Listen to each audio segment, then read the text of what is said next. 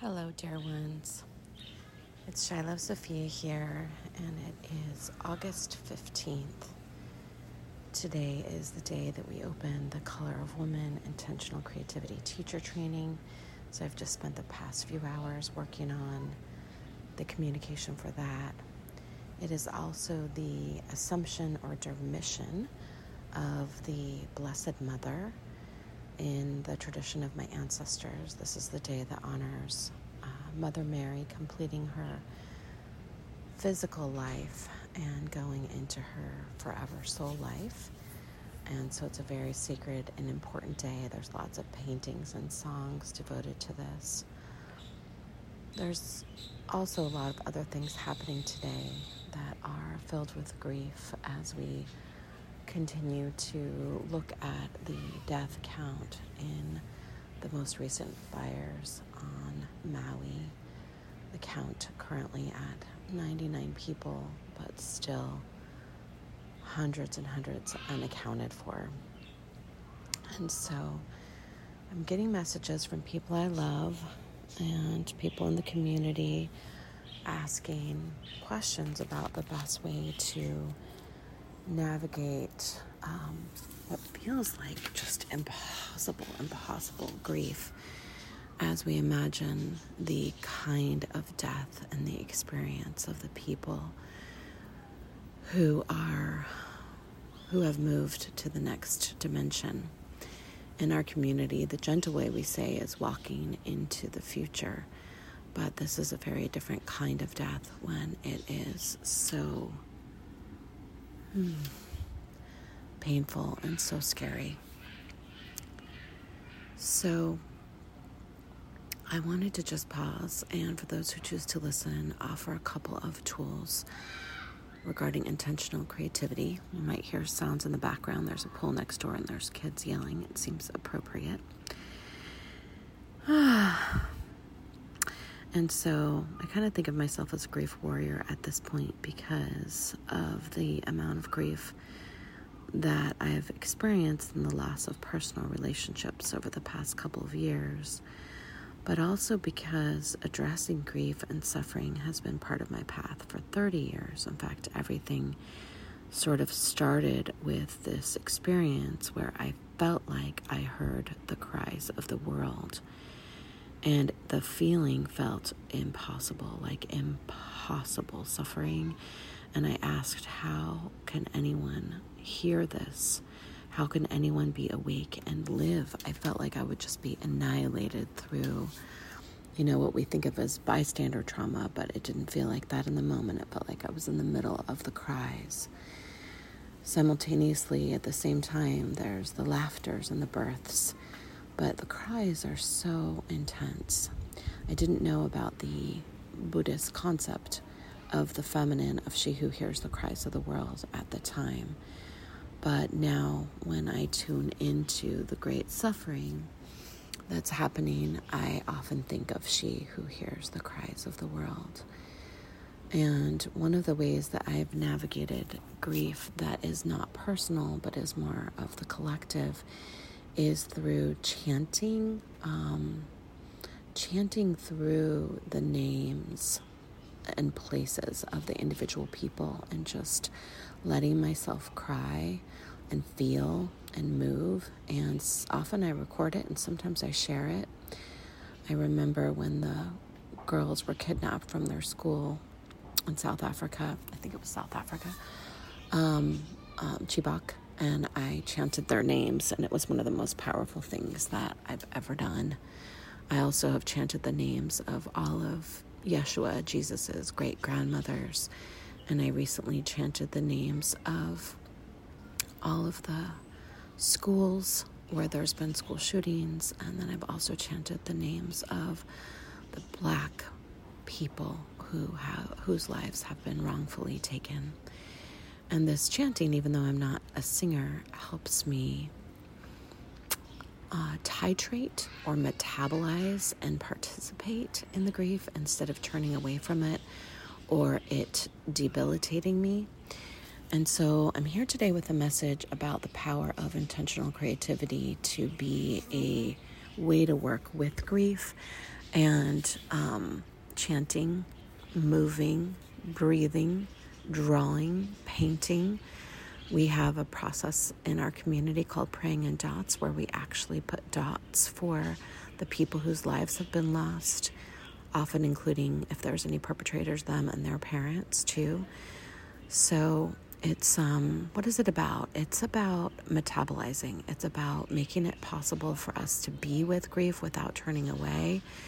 Therefore, helping and healing ourselves so that we can be helping, healing presence for others. Because if we are too um, undone by it, then we're not able to be a help to others. But that also takes time because sometimes it's days or weeks before me or someone else feels ready to be a presence for others. But if we use intentional creativity while it's happening, it can be extremely helpful. I remember a moment after the uh, 2021 fires um, in Napa when I returned to my home after I think two or three weeks. I felt so at the bottom. Um, my friends would call it dorsal vagal. I felt am I even alive? Like, I'm, am I even in here? I've never had that experience before. And I thought, well, let me really put this intentional creativity stuff to the test. And I drew for an hour. And as I drew, I came back in. That's one example. When my mother was, Karen was walking into her future, the feeling felt almost impossible to bear. And this terrorizing thought, I'm losing my mother, I'm losing my mother, was just like running through my head and I changed it to I'm finding my mother. And then I documented her home and did creativity and invited the community to be involved. And I wrote and I interviewed her. And so I used intentional creativity as a way to metabolize the pain.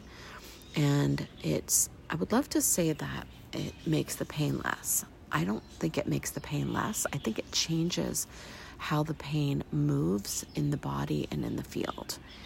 And now I want to talk about pain and the body for a moment.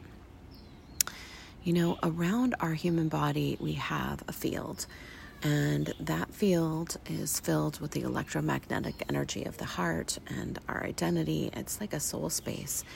And that field is mighty and is very um, energetically real if you could actually see it. And I have learned from different energy healer and visionary friends, one of which is Desda Zuckerman, who wrote Your Sacred Anatomy, talked about how often we process pain of others through our physical body and how we can actually process it at the edge of our field instead. The idea that the edge of the field is just as much us as the physical body, but that it is able to receive um, things like grief and pain and the suffering of others in a different calibration because the matrice is formed differently, the fabric is different.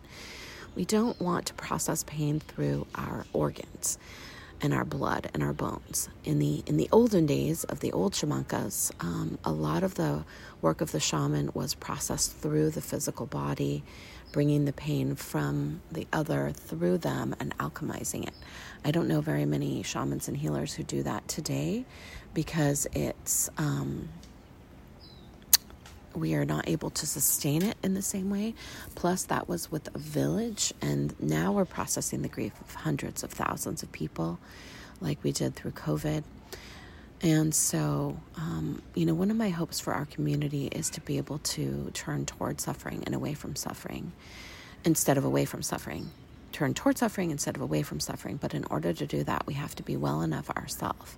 And each person has a different capacity to process individual personal grief, interpersonal community grief, transpersonal grief that's beyond us. We're all at different places based on our metabolism, our resilience, our tools, our level of trauma. So there's no one size fits all.